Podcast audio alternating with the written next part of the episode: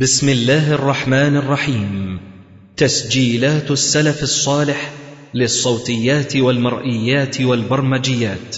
تقدم تفسير الجلالين لفضيلة الشيخ الدكتور محمد إسماعيل. الحمد لله وكفى وسلام على عباده الذين اصطفى لا سيما عبده المصطفى وآله المستكملين الشرفا أما بعد فإن أصدق الحديث كتاب الله وأحسن الهدي هدي محمد صلى الله عليه وسلم.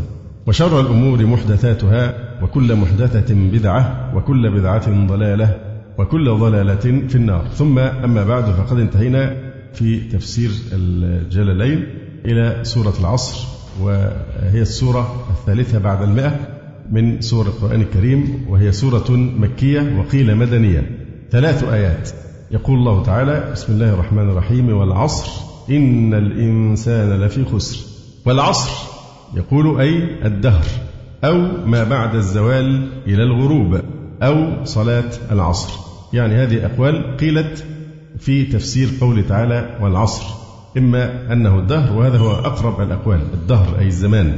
لأن الله سبحانه وتعالى لشرف الزمان آه، وكونه آية من آياته يقسم أحيانا بالزمان كما هنا أو أحيانا بأجزاء من الزمان كالليل النهار إذا تجلى والضحى وهكذا. فقد يقسم ببعض أجزاء الزمان وهنا يقسم بالزمان نفسه أو بالدهر نفسه. أو المراد بالعصر ما بعد الزوال إلى الغروب أو صلاة العصر. وهناك أقوال أخرى سنشير إليها إن شاء الله تعالى. فالعصر هو الدهر كما ذكرنا ويطلق العصر أيضا على اليوم والليلة. كما يقول الشاعر ولن يلبث العصران يوم وليلة إذا طلب أن يدرك ما تيمما وأيضا يطلق على العشي إلى احمرار الشمس وأيضا الغداء وكما أشرنا الراجح أنه الدهر في هذه الآية العصر هنا الدهر. أقسم به تعالى لما في مروره من أصناف العجائب ودلائل القدرة. وقال مقاتل العصر يراد به الصلاة الوسطى أقسم بها لفضلها. أما المقسم عليه فقوله تعالى إن الإنسان لفي خسر إن الإنسان جنس الإنسان. فأل هنا لاستغراق الجنس فيشمل المؤمن والكافر والدليل على أنها للجنس الاستثناء لأن بعدما قال إن الإنسان قال إلا الذين آمنوا وعملوا الصالحات فدل على أن الإنسان هنا تشمل جنس الإنسان مؤمنه وكافره. لفي خسر اللام المزحلقة لفي خسر أي غبن والخسر والخسران سواء لفي خسر أي في تجارته يعلق القاضي كنعان فيقول لقد أبعد الجلال المحلي في تفسيره هذا إن الإنسان لفي خسر أي في تجارته. والأولى أن يقال إن الإنسان خاسر وهالك إلا إذا آمن وعمل صالحا أي لا تنفعه الدنيا وما عليها إذا لم يكن مؤمنا صالحا. وفي الحقيقة هو الذي يتبادر إلى الذهن حينما نرى إماما كالمحلي حينما يقول إن الإنسان لفي خسر أي في تجارته يعني مع الله. يعني يبعد أن يكون مراده أن الإنسان يغص في تجارته يعني في التجارة المادية. إلا الذين آمنوا وعملوا الصالحات فليسوا في خسران. وتواصوا بالحق أي أوصى بعضهم بعضا بالحق أي الإيمان. وتواصوا بالصبر يعني على الطاعة والصبر عن المعصية. نفصل قليلا في تفسير هذه السورة العظيمة وهي سورة العصر. تسمى سورة العصر وأحيانا تسمى سورة والعصر. فسميت به لمفتتحها وهي مكية في قول الجمهور وقيل مدنية والسورة محكمة وقيل إن قوله تعالى إن الإنسان لفي خسر منسوخ بالاستثناء. وهذا يحمل نسبه هنا على يعني البيان والإيضاح بعد الإيهام أو الإفهام بعد الإيهام وليس طبعا النسخ الاصطلاحي لأنه ليس هنا أحكام إنما هي خبر. عدد آياتها ثلاث بلا خلاف. يقول ابن القيم في بيان فضيلة هذه السورة العظيمة هذه السورة على غاية اختصارها لها شأن عظيم. حتى قال الشافعي رحمه الله لو فكر الناس كلهم في هذه السورة لكفتهم لأنها شملت جميع علوم القرآن وروي عنه بلفظ ولو لم ينزل غير هذه السورة لكفت الناس وقال ابن القيم أيضا هذه السورة على اختصارها هي من أجمع سور القرآن للخير بحذافيره. والحمد لله الذي جعل كتابه كافيا عن كل ما سواه شافيا من كل داء هاديا إلى كل خير. روي في فضل سورة العصر أحاديث منكرة منها حديث أبي أبي من قرأها ختم الله له بالصبر وكان من أصحاب الحق يوم القيامة. ومنها أي من الأحاديث المنكرة حديث منسوب لعلي يا علي من قرأها فكأنما ألجم ألف فرس في سبيل الله وأعطاه الله بكل آية قرأها تاجا من الجوهر.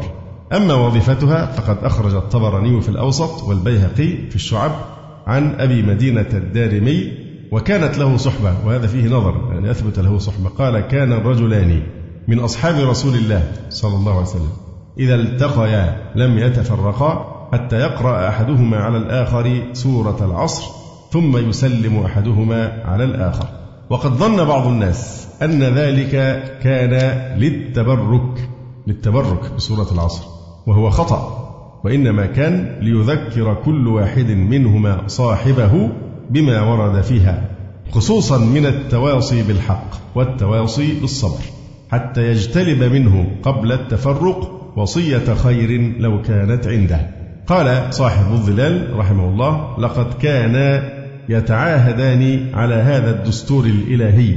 يتعاهدان على الإيمان والصلاح ويتعاهدان على التواصي بالحق والتواصي بالصبر.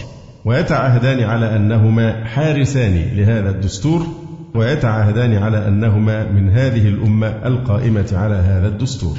يقول الأوزعي رحمه الله تعالى سمعت بلال بن سعد يقول أخ لك كلما لقيك ذكرك بحظك من الله عز وجل خير لك من أخ كلما لقيك وضع في يدك دينارا.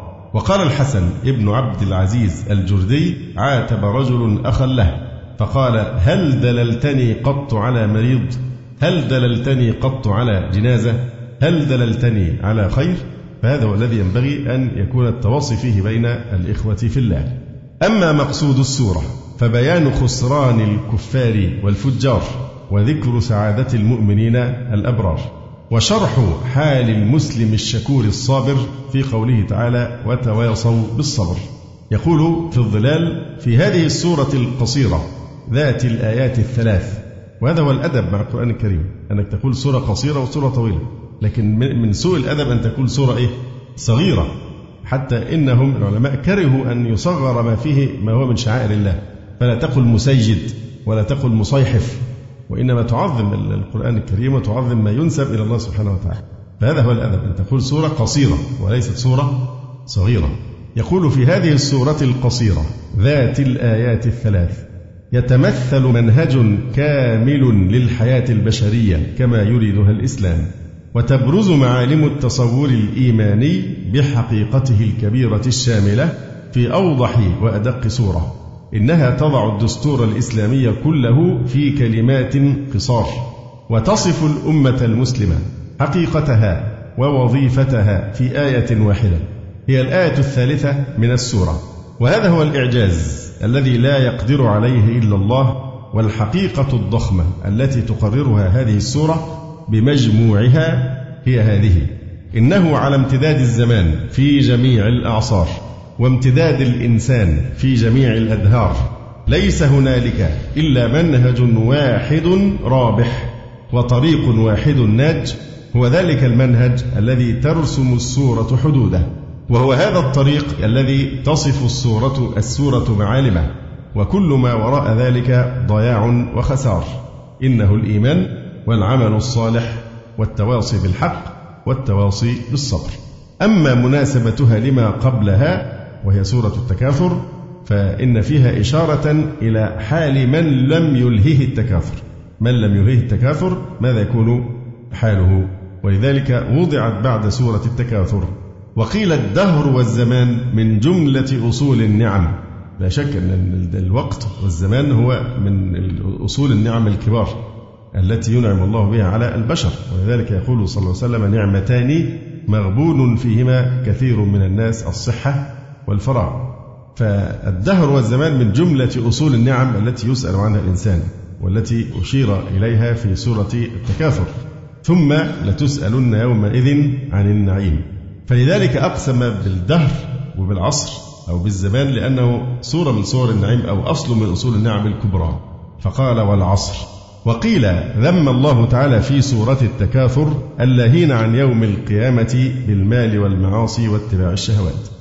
فذكر هنا أن اللهو بذلك يعم جنس الإنسان وسماه خسرا إلا المؤمنين فقال والعصر إلى قوله وتواصوا بالصبر.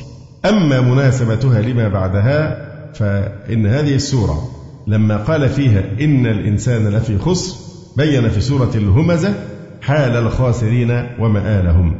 أخرج ابن سعد عن ميمون قال شهدت عمر حين طعن فأمن عبد الرحمن بن عوف رضي الله عنه. فقرأ بأقصر سورتين في القرآن بالعصر وإذا جاء نصر الله في الفجر في صلاة الفجر. قال ابن كثير ذكروا أن عمرو بن العاص وفد على مسيلمة الكذاب.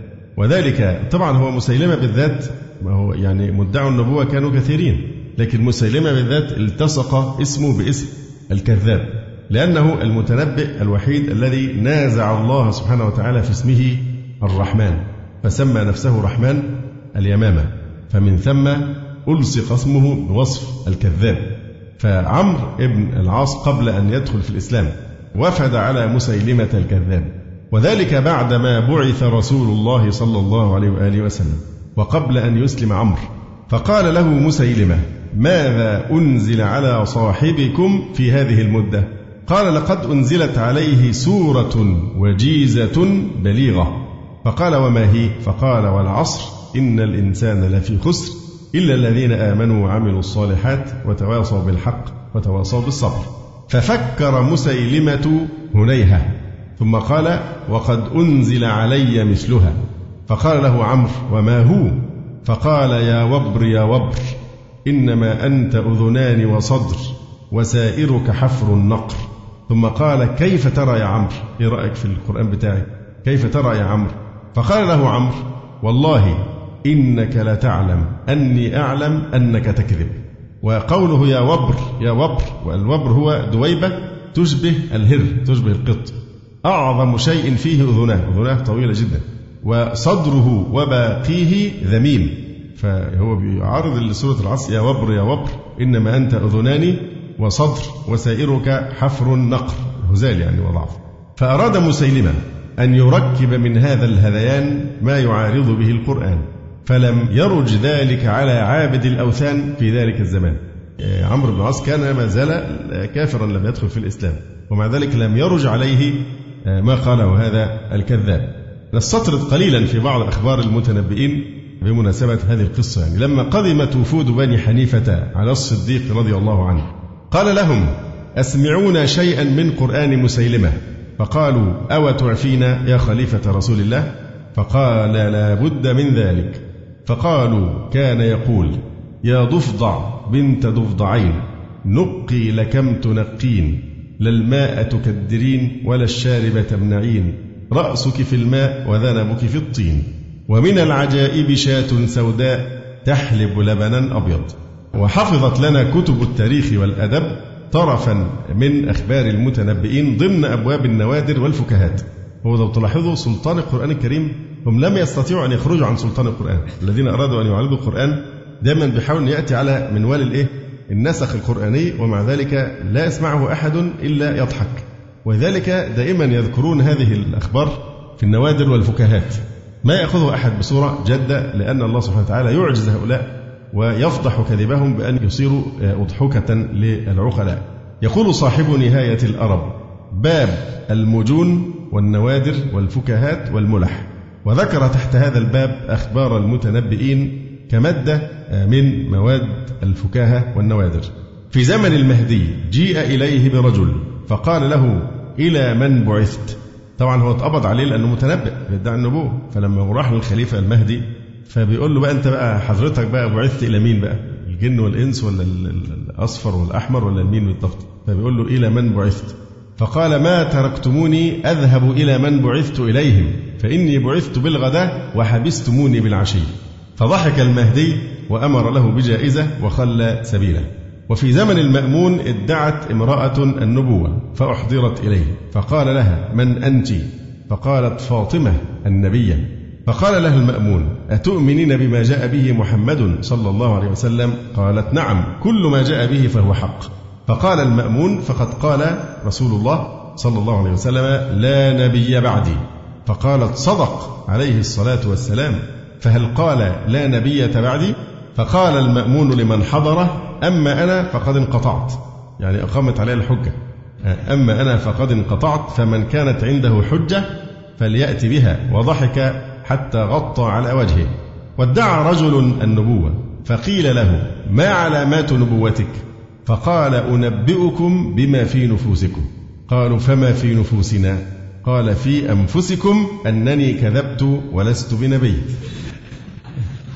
وتنبأ رجل وادعى أنه موسى ابن عمران فبلغ الخليفة خبره فأحضره وقال له من أنت؟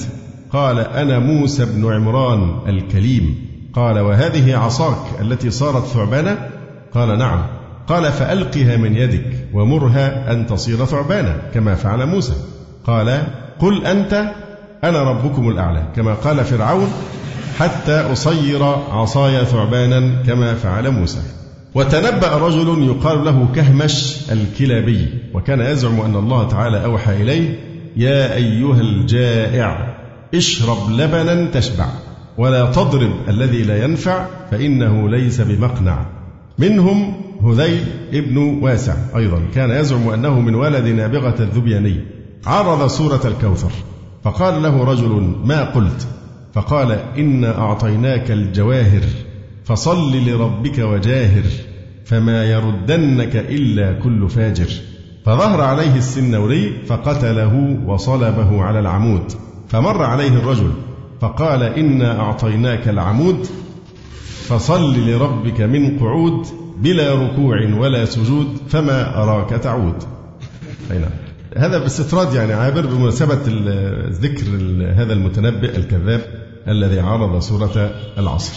أما هذه السورة الكريمة فليس في سورة العصر اختلاف بين القراء السبعة لكن في قراءات أخرى والعصر والصبر. وخسر.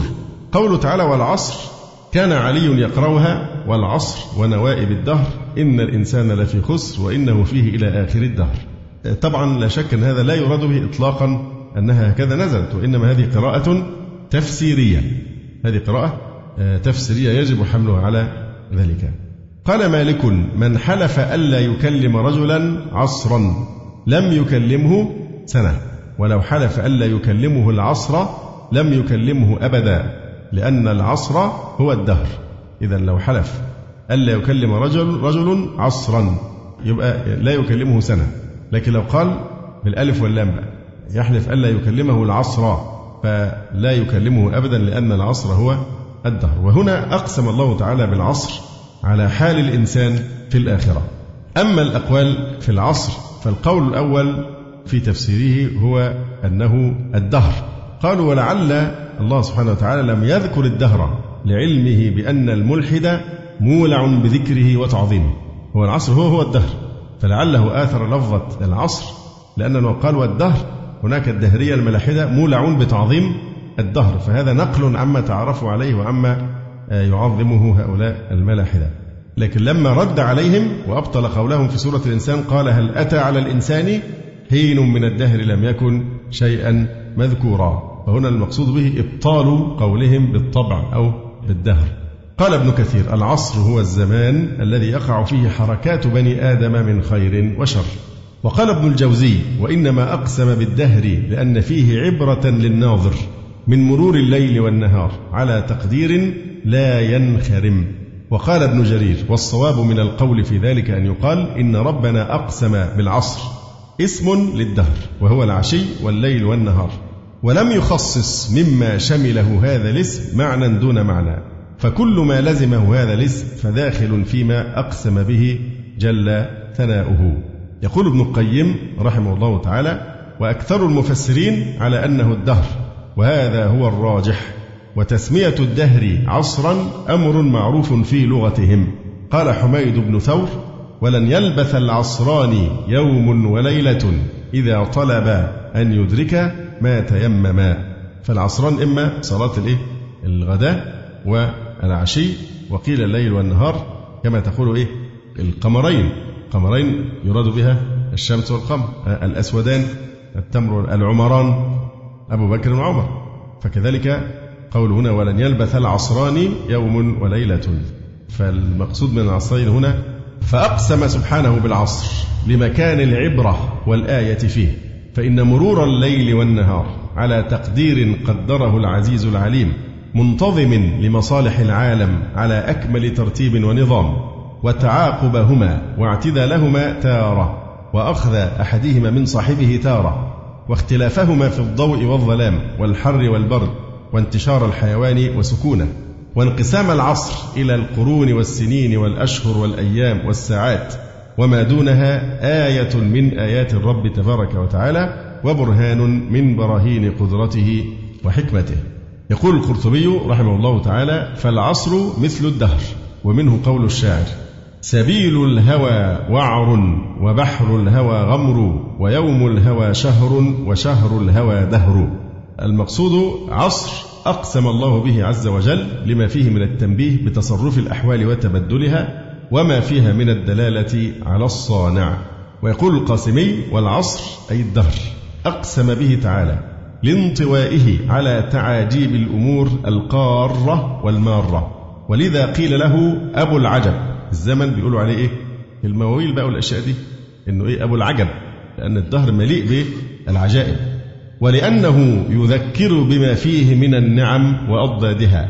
فينبه الإنسان على أنه مستعد للخسران والسعادة والتنويه به والتعظيم من شأنه تعريضا لبراءته مما يضاف إليه من الخسران والذم. لأن الناس تكثر من ذم الدهر الزمان وكذا ويصفون بالزمان اللي كذا ويشتمون الزمان والدهر. وهذا يعني من ظلم الإنسان لنفسه. لماذا؟ لأن الزمان ما هو إلا ظرف ظرف. وأنت الذي تستثمره فيما شئت من الأعمال خيرا كان أو شرا. فالزمان ليس له ذنب. إنما المشكلة في أعمالنا نحن وليس في هذا الزمان أو في هذا العصر. كأن الله سبحانه وتعالى أراد أن يبطل تطاول الناس على سب الزمان والدهر وشتمه فأقسم به للدلالة على شرفه. لأنه نعمة عظمى ولا يتوجه إليه ذنب وإنما الذنب إلى أعمال بني آدم. ولذلك يقول الشاعر يعيبون الزمان وليس فيه معايب غير أهل الزمان. وكما يقول الشاعر أيضا نعيب زماننا والعيب فينا وما لزماننا عيب سوانا ونهجو ذا الزمان بغير ذنب ولو نطق الزمان بنا هجانا.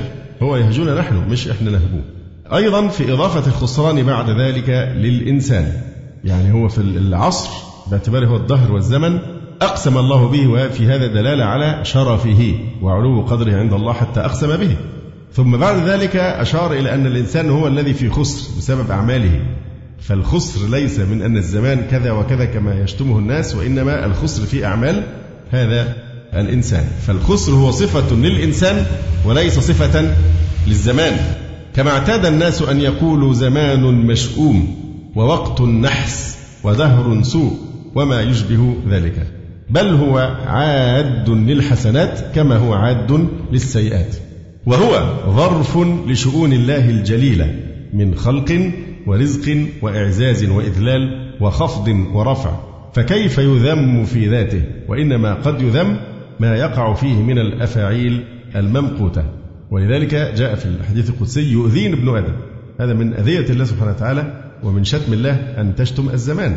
كما في الحديث أيضا الصحيح حديث أبي هريرة مرفوعا لا يقولن أحدكم يا خيبة الدهر. فإن الله هو الدهر. يا خيبة الدهر. خيبة هي الحرمان.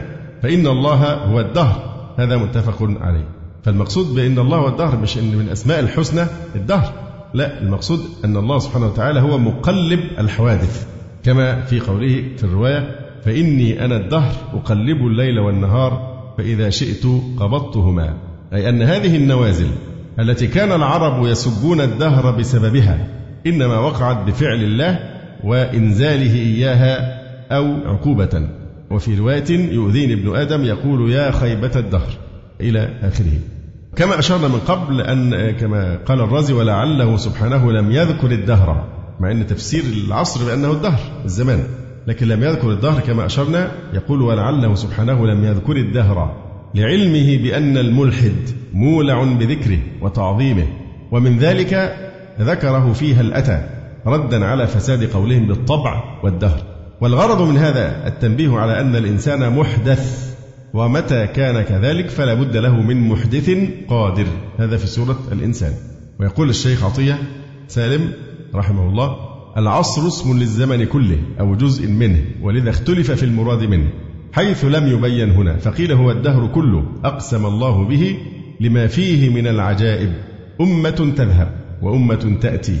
وقدر ينفذ وآية تظهر وهو هو لا يتغير ليل يعقبه نهار ونهار يطرده ليل فهو في نفسه عجب كما قيل موجود شبيه المعدوم ومتحرك يضاهي الساكن وكما قيل وأرى الزمان سفينة تجري بنا نحو المنون ولا نرى حركاته فهو في نفسه آية سواء في ماضيه لا يعلم متى كان أو في حاضره لا يعلم كيف ينقضي أو في مستقبله.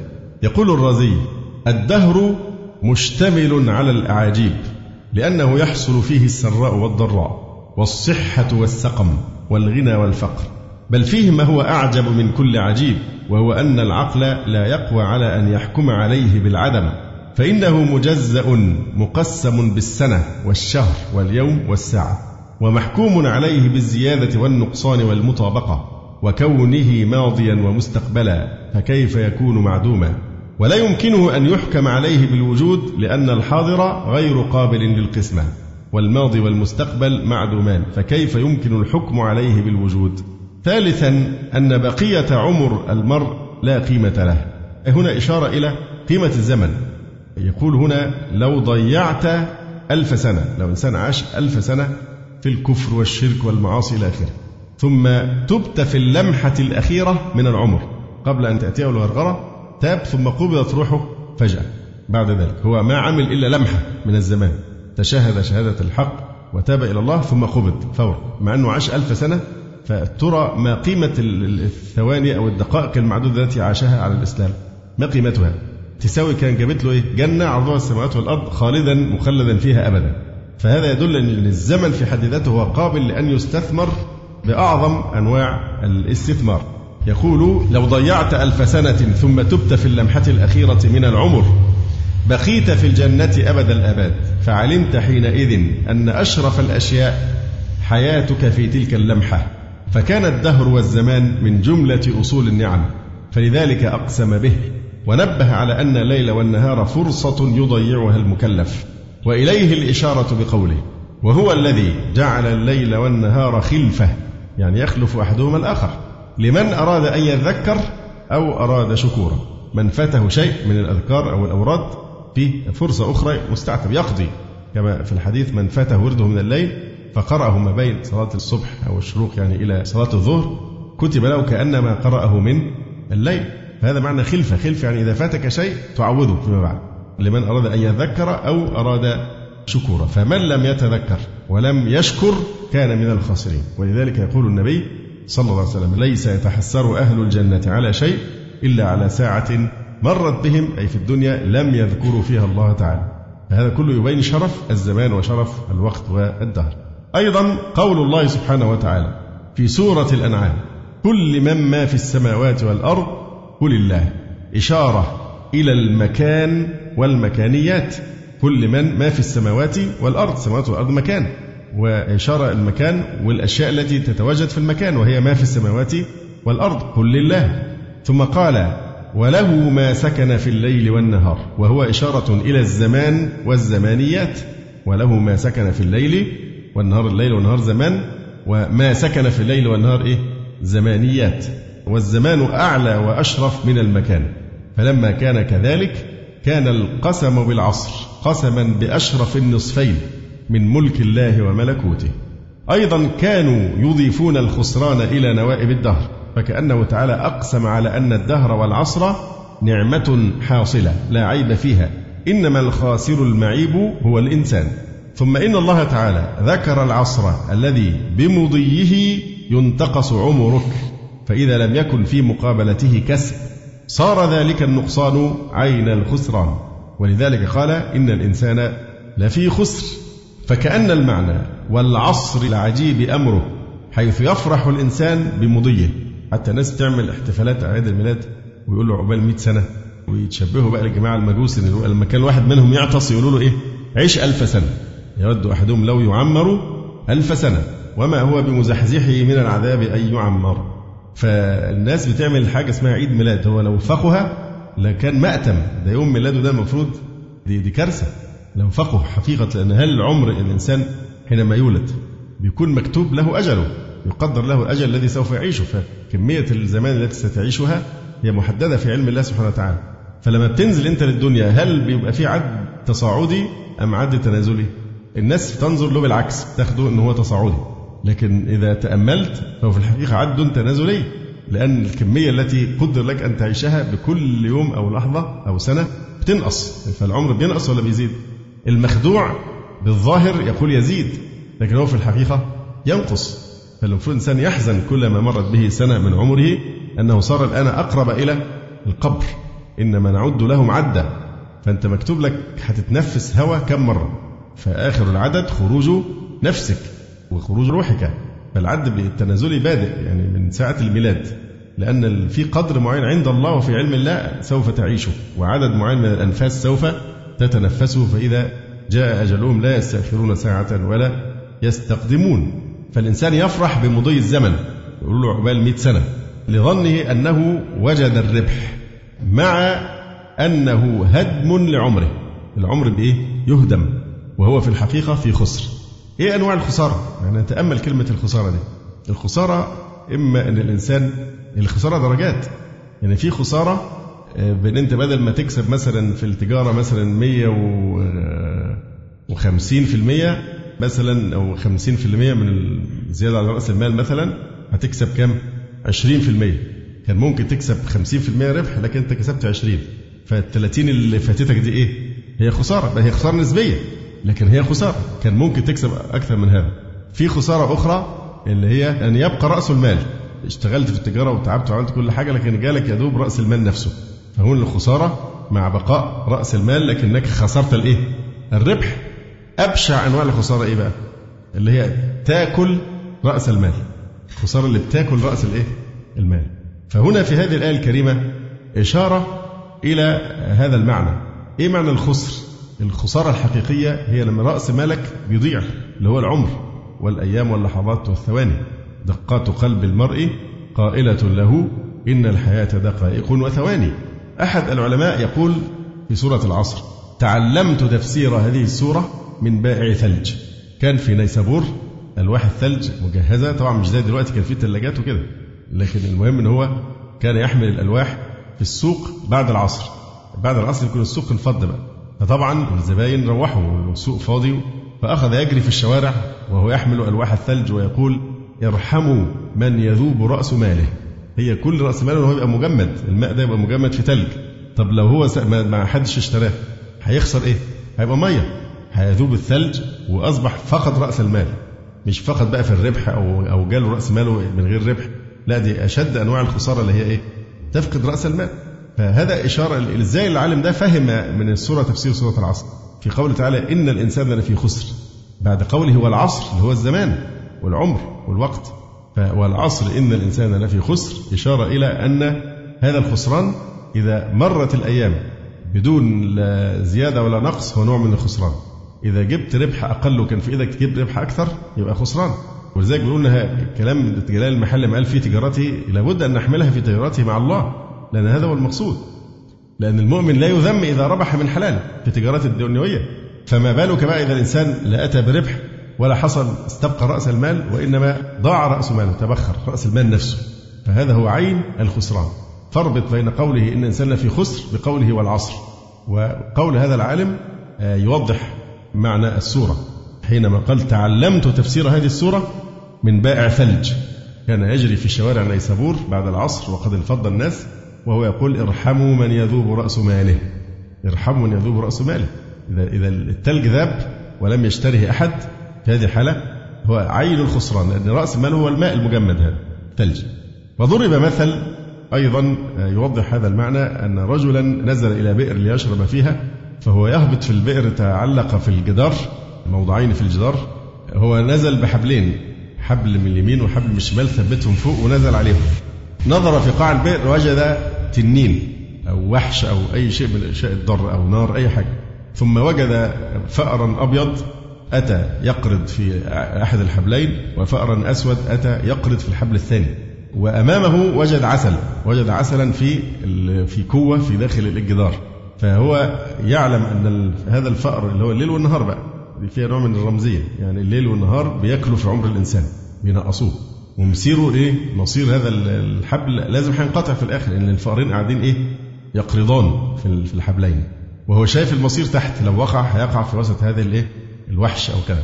ومع ذلك أخذ يتلهى بإيه؟ بالعسل ويأكل عسل وهو سعيد ومسرور غافلا عما فوقه واما إيه؟ تحته. على أي الأحوال هذا فيما يتعلق بالقول الأول وهو الراجح أن العصر هو الدهر. قول الثاني إن العصر هو أحد طرفي النهار وهو العشي. العشي ما بين زوال الشمس إلى غروبها وقيل هو آخر ساعة من ساعات النهار. يقول الشاعر تروح بنا يا عمرو قد قصر العصر وفي الروحة الأولى الغنيمة والأجر. السبب في هذا التفسير وجوه. قالوا إنه أقسم تعالى بالعصر كما أقسم بالضحى. فمن المناسب كما قال والضحى أن يقسم أيضا بوقت العصر. لما فيهما جميعا من دلائل القدرة فإن كل بكرة كأنها القيامة يخرجون من القبور وتصير الأموات أحياء وتقام الموازين.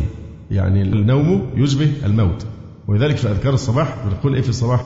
الحمد لله الذي أحيانا بعد ما أماتنا وإليه النشور. في المغرب أو في أذكار المساء نقول وإليه المصير.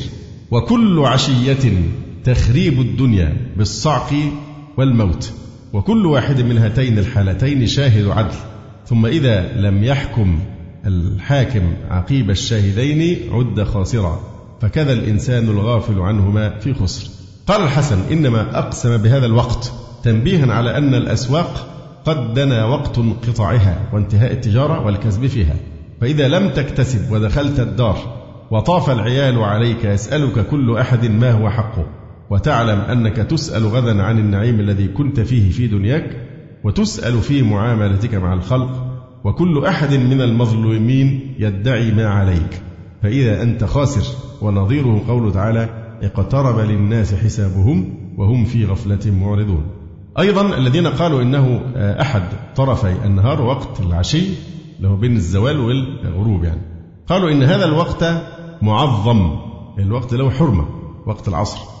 معظم والدليل عليه ما رواه أبو هريرة عن النبي صلى الله عليه وسلم قال ثلاثة لا يكلمهم الله يوم القيامة ولا ينظر إليهم رجل حلف على سلعته لقد أعطي بها أكثر مما أعطي وهو كاذب ورجل حلف على يمين كاذبة بعد العصر ليقتطع بها مال رجل مسلم ورجل منع فضل مائه فيقول الله اليوم أمنعك فضلي كما منعت فضل ما لم تعمل يدك والحديث متفق عليه. قوله صلى الله عليه وسلم ثلاثة لا يكلمهم الله يوم القيامة ولا ينظر إليهم. هم طبعا الذين لا يكلمهم الله لا ينحصرون في الثلاثة. لماذا؟ لأن العدد لا ينفي الزائد. كن هؤلاء الثلاثة ممن لا يكلمهم الله لا ينفي أن يكون هناك أنواع أخرى ممن لا يكلمهم الله. ولا ينظر إليهم. لا يكلمهم الله طبعا مقصود لا يكلمهم كلاما يسرهم بل ربما يكلمهم بنحو إيه؟ اخسأوا فيها ولا تكلموا. فالمراد هنا نفي كلام الرضا والرحمة. ولا ينظر إليهم يعني نظر رحمة وإفضال. رجل حلف على سلعته لقد أعطي بها أكثر مما أعطي. يعني أعطاني من يريد شراءها أكثر. ولو قلناها بالبناء للفعل أي حلف أنه دفعت لبائعها أكثر مما أعطي فيه ده أنا دافع فيها أكثر من اللي أنت بتعرضه علي من السعر. وهو كاذب في مثل هذا. ده بيسموه بيع إيه؟ بيع الأمانة. إن يقول لك أنا بعتها بكذا وهكسب فيها كذا. فمبني على أنه أمين فيما يخبر به. ورجل حلف على يمين كاذبة بعد العصر. ناقشنا من قبل في الفقه مسألة اسمها إيه؟ تغليظ اليمين أو تغليظ الحلف. زي إيه تغليظ الحلف؟ يكون بأن الحلف نضيف إليه أشياء تغلظه. مثل أن يكون مثلا عند الكعبة المشرفة في الحطيم. الحطيم اللي هو مثلث يكون بين الركن اليماني الذي فيه الحجر الأسود ومقام إبراهيم لأن مقام إبراهيم أصلا كان ملتصقا بجدار الكعبة. والرأس المثلث فين؟ عند بئر زمزم. قيل إن من يحلف في هذا المكان كاذبا يحطمه الله. فلذلك كان لما يعني يحلفون يريدون تغليظ اليمين بيجيبوا إيه؟ يروح يحلف أمام بين الركن والمقام. إن ممكن يعظم بالإيه؟ بالمكان كالحرم الشريف بين الركن والمقام. ممكن يعظم كمان بإيه؟ بالزمان. أن يحلف بعد العصر. ولذلك في سورة المائدة تحبسونهما من بعد الصلاة فيقسمان بالله إلى آخره. أن هو الحلف بعد صلاة العصر بالذات له حرمة. فقوله ورجل حلف على يمين كاذبة بعد العصر. فقوله بعد العصر خصه بشرفه بكونه وقت ارتفاع الأعمال.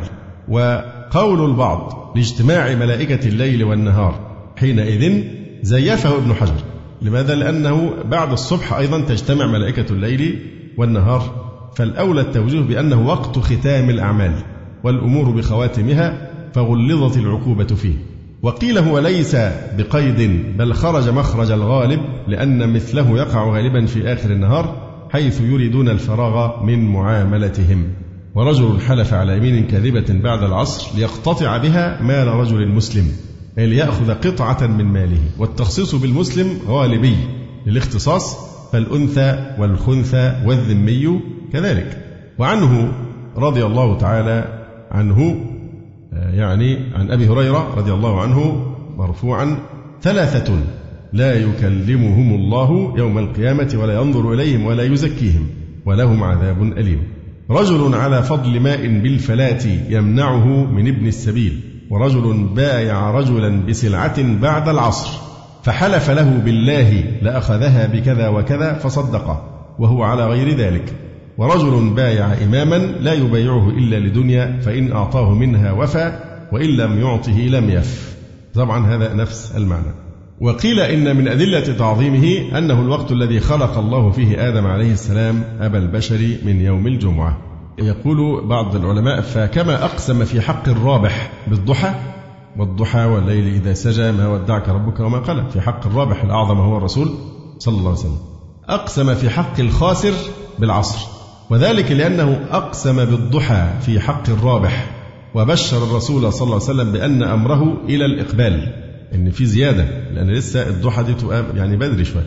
والضحى والليل إذا سجى ما ودعك ربك وما قال إلا قول إيه؟ ولا سوف يعطيك ربك فترضى. ده الأمور هتكون إلى أحسن. فهذا في حق الإيه؟ الرابح. وها هنا أقسم في حق الخاسر. الخاسر توعده بأنه أمره إلى الإدبار. اليوم انتهى خلاص العصر. ثم كأنه يقول بعض النهار باق. فيحثه على التدارك في البقية للتوبة. صحيح العصر خلاص آخر النهار لكن إيه؟ ما زال في وقت يمكن أن تستدرك بالتوبة. قال صلى الله عليه وسلم بادروا بالأعمال سبعة هل تنتظرون إلا فقرا منسيا أو غنى مطغيا أو مرضا مفسدا أو هرما مفندا أو موتا مجهزا أو الدجال فشر غائب ينتظر أو الساعة فالساعة أدهى وأمر. وروى البخاري عن عقبة بن الحارث رضي الله عنه قال صليت وراء النبي صلى الله عليه وسلم بالمدينة العصر فسلم ثم قام مسرعا فتخطى رقاب الناس إلى بعض حجر نسائه. ففزع الناس من سرعته فخرج عليهم فرأى أنهم قد عجبوا من سرعته فقال ذكرت شيئا من تبر عندنا. قطع من الذهب أو الفضة. عندنا يعني من الصدقة. فكرهت أن يحبسني فأمرت بقسمته. وعن بعض السلف قال تعلمت معنى السورة من بائع الثلج. كان يصيح ويقول ارحموا من يذوب رأس ماله ارحموا من يذوب رأس ماله. فقلت هذا معنى إن الإنسان لفي خسر. يمر به العصر فيمضي عمره ولا يكتسب فإذا هو خاسر. القول الثالث إنه صلاة العصر. قسم هنا بصلاة العصر. قيل في قوله تعالى تحبسونهما من بعد الصلاة فيقسمان بالله إنها صلاة العصر. يقال أذن للعصر يعني لصلاة العصر. صليت العصر أي صليت صلاة العصر فصلاة الفجر والعشاء سميت باسميهما فين في آخر سورة النور. أما صلاة العصر فلم تذكر باسمها إلا هنا على هذا القول. إذا ما وجوه التي استند إليها من قالوا بهذا؟ يقول الزمخشري أقسم بصلاة العصر لفضلها بدليل قوله تعالى حافظوا على الصلوات والصلاة الوسطى وصح في الحديث أن الصلاة الوسطى هي صلاة العصر. وقال صلى الله عليه وسلم من فاتته صلاة العصر فكأنما وتر أهله وماله لأن التكليف في أدائها أشق لتهافت الناس في تجاراتهم ومكاسبهم آخر النهار واشتغالهم بمعايشهم. فهنا في تشريف لصلاة العصر. أنه قال حافظوا على الصلوات ثم خصها فقال والصلاة الوسطى. كقوله تعالى وإذ أخذنا من النبيين ميثاقهم. ثم خص فقال ومنك ومن نوح إلى آخره. وقال تعالى فيهما فاكهة ونخل ورمان. وعلى القول بأنها العصر فهي وسطى لأن قبلها صلاتي نهار وبعدها صلاتي ليل قال النحاس وأجود من هذا الاحتجاج أنها وسطى أن يكون إنما قيل لها وسطى لأنها بين صلاتين إحداهما أول ما فرض عشان كده صلاة الظهر تسمى إيه؟ الأولى صلاة الظهر تسمى الصلاة الأولى لأنها أول ما فرض وهي أول صلاة صليت في الإسلام كانت الصلاة اللي هي الظهر والأخرى اللي هي بعد الإيه؟ العصر هي الثانية مما فرض. هي المغرب. وهذا قول أكثر علماء الصحابة رضي الله تعالى عنهم. احتجوا بالأحاديث الواردة في هذا الباب. وعن علي رضي الله تعالى عنه قال قال رسول الله صلى الله عليه وسلم يوم الأحزاب شغلونا عن الصلاة الوسطى صلاة العصر. ملأ الله قلوبهم وبيوتهم نارا ثم صلاها بين العشاءين المغرب والعشاء. فهذا أيضا من التغليب. العشاءين كالإيه؟ كالأسودين والأبوين والقمرين والعمرين. وقال صلى الله عليه وسلم صلاة الوسطى صلاة العصر. وفي الحديث من ترك صلاة العصر فقد حبط عمله. وقال أيضا إن هذه الصلاة صلاة العصر عرضت على الذين من قبلكم فضيعوها ألا ومن صلاها ضعف له أجره مرتين ألا ولا صلاة بعدها حتى تروا الشاهد أي النجم. وقال عليه الصلاة والسلام من صلى البردين دخل الجنة. البردين هما الصبح والعصر.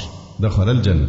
وقال صلى الله عليه وسلم لن يلج النار أحد صلى قبل طلوع الشمس وقبل غروبها. يعني الفجر والعصر كما في صحيح مسلم. كذلك صلاة العصر بها يحصل ختم طاعات النهار. فهي كالتوبة بها يختم الأعمال. فكما تجب الوصية بالتوبة كذا بصلاة العصر لأن الأمور بخواتيمها. فأقسم بهذه الصلاة تفخيما لشأنها وزيادة توصية للمكلف على أدائها وإشارة منه أنك إن أديتها على وجهها عاد خسرانك ربحا كما قال إلا الذين آمنوا وعملوا الصالحات إلى آخره. القول الرابع إن العصر هو قسم بزمان رسول الله صلى الله عليه وسلم لفضله وشرفه بتجديد النبوة فيه وكأنه عنى بالعصر هنا وقت حياة النبي صلى الله عليه وسلم. كما قال تعالى عمرك إنهم لفي سكرتهم يعمهون. حلف بإيه؟ بحياة النبي صلى الله عليه وآله وسلم. كأنه أشرف الأعصار لتشريف النبي صلى الله عليه وسلم وقيل هو زمن حياته وما بعده إلى يوم القيامة. فهو زمان خير نبي وأمته خير أمة أخرجت للناس. ولا يضره تأخيره كما لا يضر السنان تأخره عن أطراف مرانه والنور تأخره عن أطراف أغصانه فكوننا نحن الآخرون وأيضا السابقون فلا يضر أننا أمة الأخيرة. لماذا؟ كما لا يضر السنان تأخره عن أطراف مرانه المران اللي هي الرماح الصلبة اللدنة. السنان الرمح يبقى فيه بيتأخر فيه إيه؟ آخر حاجة الجزء المعدني ده اللي هو بيضرب به فهو متأخر لكنه هو الخلاصة يعني وأهم شيء في الرمح. كذلك لا يضر النور تأخره عن أطراف أغصانه. مين اللي بيطلع الأول؟ الجذور والساق والأطراف وفي الآخر النور اللي هو الزهر الصغير يعني حينما ينشأ البراعة فهل هو لأنه متأخر هو ما سبق هو أفضل منه؟ بالعكس هو أفضل شيء في الشجرة نفسها هو خروج هذه الزهرات يعني. القول الخامس أن المقصود بالعصر يعني ورب العصر. وكما ذكرنا الأولى من هذه الأقوال هو القول الأول بأن العصر المراد به الدهر. إن الإنسان لفي خسر. قلنا آه، إن هذا جواب القسم. إن الإنسان للجنس. طبعا هنا إن الإنسان لفي خسر أي إن ابن آدم لفي هلكة ونقصان. طبعا إن الإنسان لفي خسر هي دايما كنا بنتكلم على كلمة تشيع في زماننا هذا بسياق المدح الإنسانية. يعني خليك إنساني. التبرعات الإنسانية المشروعات الإنسانية. دائما في صورة الإيه؟ المدح لصفة الإنسانية. حقيقة لو حكمنا كلمة الإنسانية إلى النصوص الإسلامية سنجد بالعكس كلمة الإنسان من حيث هو إنسان دائما تأتي مذمومة في القرآن الكريم. فالإنسان من حيث هو إنسان خاسر إلا من رحمه الله ووفقه للإيمان والعمل الصالح في نفسه وأمر غيره به. يعني كأنك بتقول إن الإنسان ناقص الوحي الإلهي آه، هو الظلوم الجهول الكنود الجحود الكفور الكذا الكذا. الوحي الإلهي يهذب الإنسان ويجعله يتميز عن باقي البشر بإيه؟ اللي هم الخاسرين بالطاعة إلا الذين آمنوا وعملوا الصالحات وتواصوا بالحق وتواصوا بالصبر. فالإنسان من حيث هو عار عن كل خير من العلم النافع والعمل الصالح. وإنما الله سبحانه وتعالى هو الذي يكمله بذلك ويعطيه إياه. وليس له ذلك من نفسه بل ليس له من نفسه إلا الجهل المضاد للعلم. يقول تعالى وحملها الإنسان إنه كان ظلوما جهولا والظلم المضاد للعدل وكل خير وعلم وعدل فيه فهو من ربه لا من نفسه. يقول تعالى وخلق الإنسان ضعيفا ويقول تعالى ولئن أذقنا الإنسان منا رحمة ثم نزعناها منه إنه ليئوس كفور ويقول إن الإنسان لظلوم كفار يقول ويدعو الإنسان بالشر دعاءه بالخير وكان الإنسان عجولا ويقول تعالى فلما نجاكم إلى البر أعرضتم وكان الإنسان كفورا. وقال وإذا أنعمنا على الإنسان أعرض ونأى بجانبه وإذا مسه الشر كان يئوسا وقال تعالى وكان الإنسان قتورا. وقال تعالى وكان الإنسان أكثر شيء جدلا وقال إن الإنسان لكفور مبين. وقال تعالى خلق الإنسان علمه البيان. فهو خرج عن صفة الجهل بتعليم الله إياه. خلق الإنسان علمه البيان فهذا هو الذي يفلح. كما قال تعالى علم الإنسان ما لم يعلم وقال تعالى إن الإنسان خلق هلوعا إذا مسه الشر جزوعا وإذا مسه الخير منوعا إلا المصلين كما قال هنا إلا الذين آمنوا وعملوا الصالحات وقال تعالى قتل الإنسان ما أكفره وقال كلا إن الإنسان ليطغى وقال إن الإنسان لربه لكنود وقال هنا إن الإنسان لفي خسر فموضوع الدعوة الإنسانية والرابطة الإنسانية هذا في الإسلام كما ترون بالاستقراء يأتي مذموما دائما لأن الإنسان من حيث هو إنسان مذموم لكن قيمته وارتفاعه إنما بأن يصقله ويهذبه ويعلمه الوحي الإلهي فيخرج عن هذه الصفات ويستثنى بقى يبقى إن الإنسان في خسر إلا الذين هداهم الوحي إلا الذين آمنوا وعملوا الصالحات إلى آخره. إلا الذين آمنوا أي صدقوا الله ورسوله وعملوا الصالحات أي عملوا بالطاعة وتواصوا بالحق التوحيد والقرآن واتباع الرسول صلى الله عليه وسلم وتواصوا بالصبر يعني على طاعة الله والقيام بشريعته. قال الشافعي رحمه الله لو تدبر الناس هذه السورة لكفتهم وذلك لما فيها من المراتب التي باستكمالها يحصل للشخص غاية كماله. إحداها معرفة الحق الثانية العمل به الثالثة تعليمه من لا يحسنه. الرابعة صبره على تعلمه والعمل به وتعليمه. يقول الشوكاني أي جمعوا بين الإيمان بالله والعمل الصالح فإنهم في ربح لا في خسر لأنهم عملوا للآخرة ولم تشغلهم أعمال الدنيا عنها. والاستثناء متصل ومن قال إن المراد بالإنسان الكافر فقط فيكون منقطعا ويدخل تحت هذا الاستثناء كل مؤمن ومؤمنة. وهذا يعني لا وجه له. أيضا الذين قالوا إلا الذين آمنوا بصحتهم الصحابة رضي الله تعالى عنهم فطبعا الأصل هو العموم لفظ عام ولا يخرج عنه أحد ممن يتصف بالإيمان والعمل الصالح. هنا في قوله تعالى وتواصوا بالحق وتواصوا بالصبر لم يقل وأوصوا بالحق ليبين أن النجاة من الخسران إنما تناط بحرص كل فرد من أفراد الأمة على الحق ونزوع كل منهم إلى أن يوصي به قومه ومن يهمه أمر الحق ليوصي صاحبه بطلبه ويهمه أن يرى الحق فيقبله. فكأن في هذه العبارة الجزلة قد نص على تواصيهم بالحق وقبولهم الوصية به إذا وجهت إليهم وتواصوا بالحق وتواصوا بالصبر. يعني إذا وجهت إليهم النصيحة فإنهم يقبلونها لأن في تفاعل تواصي من الأطراف كلها. وتواصوا بالصبر أي على ما يبلو الله به عباده أو الصبر على الحق. فإن الوصول إلى الحق سهل وأما البقاء عليه والصبر معه بالاستقامة والجهاد لأجله فذاك الذي يظهر به مصداق الإيمان وحقيقته. وفي السورة ندب إلى الأمر بالمعروف والنهي عن المنكر والصبر على الأذى في ذلك. يا بني وأمر بالمعروف وانهى عن المنكر واصبر على ما أصاب لأن الابتلاء بعد الأمر والنهي حتمية سنة ماضية من الله سبحانه وتعالى. فلذلك لابد من الصبر. أيضا أن يحب المرء لأخيه ما يحب لنفسه من الخير. يحرص على هداية الناس إلى نفس الخير الذي عنده وهذا معنى وتواصوا بالإيه؟ بالحق وتواصوا بالصبر. هنا يعني فائدة عابرة أن بعض الناس استبدل مجلس القرآن بمجلس غناء. لما أنكر عليه تلميذه قال له من قال لأستاذه لما لم يفلح أبدا. من اعترض انطرد. يعلق الإمام الذهبي رحمه الله تعالى على هذه المقولة. فيقول ينبغي للمريد ألا يقول لأستاذه لما إذا علمه معصوما لا يجوز عليه الخطأ. يبقى كان أستاذك أو شيخك معصوما لا يجوز عليه خطأ ففعلا ما يبقى سوء أدب إن أنت تقول له إيه؟ لما وتهدد بأنك لا تفلح أبدا. فطبعا هي الإجابة جميلة من الذهبي يعني المدخل نفسه فيه روعة يعني يقول ينبغي للمريد ألا يقول لأستاذه لما إذا علمه معصوما لا يجوز عليه الخطأ. أما إذا كان الشيخ غير معصوم وكره قول لما فإنه لا يفلح أبدا. يقول قال الله تعالى وتعاونوا على البر والتقوى. وقال وتواصوا بالحق وتواصوا بالمرحمة. بلى هنا مريدون أثقال أنكاد يعترضون ولا يقتدون ويقولون ولا يعملون فهؤلاء لا يفلحون.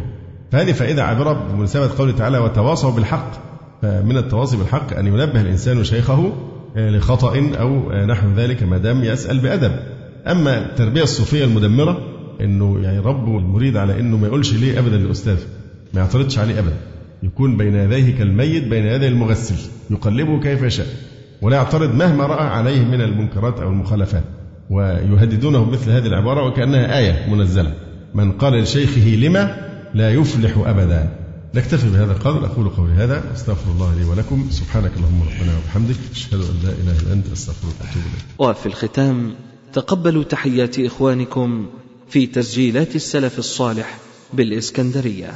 هاتف رقم صفر ثلاثة فاصل أربعة تسعة أربعة سبعة ستة خمسة اثنان.